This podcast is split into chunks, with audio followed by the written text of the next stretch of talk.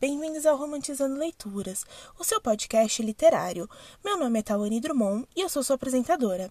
E essa semana iremos falar de um livro nacional de romance super gostosinho de se ler, Rascunhos de Romance, por Letícia Fermiano. Eu gostaria de começar dizendo que a autora me encaminhou o livro para leitura, mas essa é minha resenha honesta sobre o livro. Se você tiver interesse nele, ele está disponível no Kindle Unlimited ou para compra pela Amazon. Mas afinal de contas, o que fala Rascunhos de um Romance? Rascunhos de um Romance é um livro que conta a história de três mulheres em diferentes fases da vida: Liz, Clarice e Mel. Aqui acompanhamos suas vidas familiares, suas carreiras, suas escolhas e principalmente a sua vida amorosa. Então, vamos começar a falar sobre o livro e cuidado com spoilers. Rascunho de um Romance foi uma leitura interessante. Aqui acompanhamos três mulheres tão diferentes em fases tão distintas da vida que eu não consegui deixar de me identificar com todas as três em alguns momentos. E lembrando que esse livro é curto, ele tem 170 páginas e a autora conseguiu dar personalidade e criar um mundo para essas mulheres que vai muito além do romance. Isso é um grande feito. Mesmo estando em uma fase totalmente diferente que ambas as três, eu consegui me identificar nelas. O meu conto favorito foi o da Mel, seguindo pelo da Clarice e o da Liz. E falando sobre a Liz, Liz é a adolescente do grupo e o conto dela é o maior.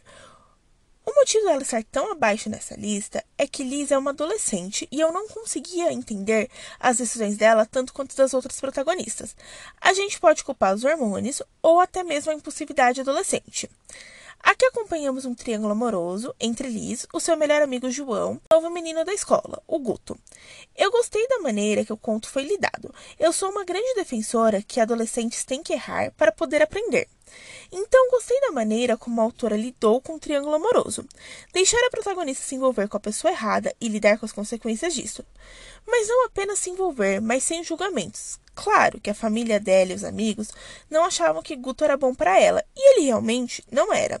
Mas eu gostei que nós, leitores, podemos ver ela explorando este relacionamento e amadurecendo para que ela finalmente pudesse encontrar a felicidade. Eu não esperava que a história ia se passar por tantos anos e que a gente ia para uma direção tão obscura quanto fomos.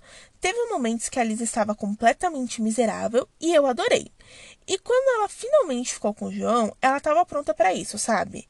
Ela não via mais ele como irmão, então eles estavam no momento certo. Eu consegui me identificar com várias coisas nesse conto, mas entre elas está o plano de fazer uma viagem com os amigos e nunca ir e gostar de um boy porque ele era bonitinho e tínhamos a leitura em comum.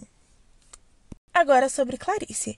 Ó, oh, faculdade, eu sinto tanto a sua falta. Ou pelo menos de ficar do lado de fora do bar, sentada, tomando um açaí e conversando. Mas isso não vem a caso.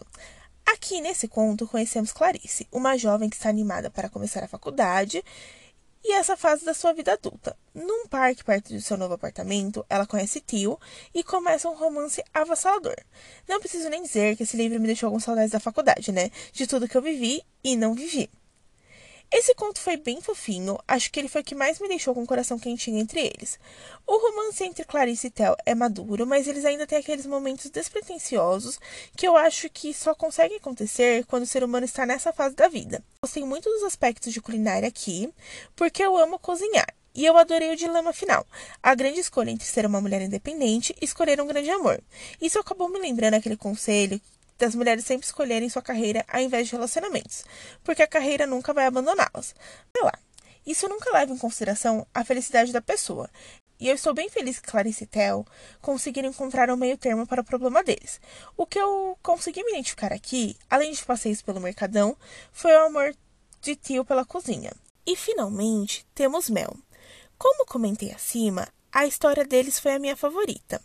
Isso, em partes, tem uma explicação um pouco mais técnica.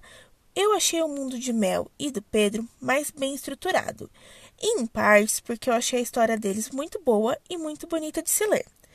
Pedro e Mel poderiam até ser considerados uma versão mais madura e adulta do primeiro casal.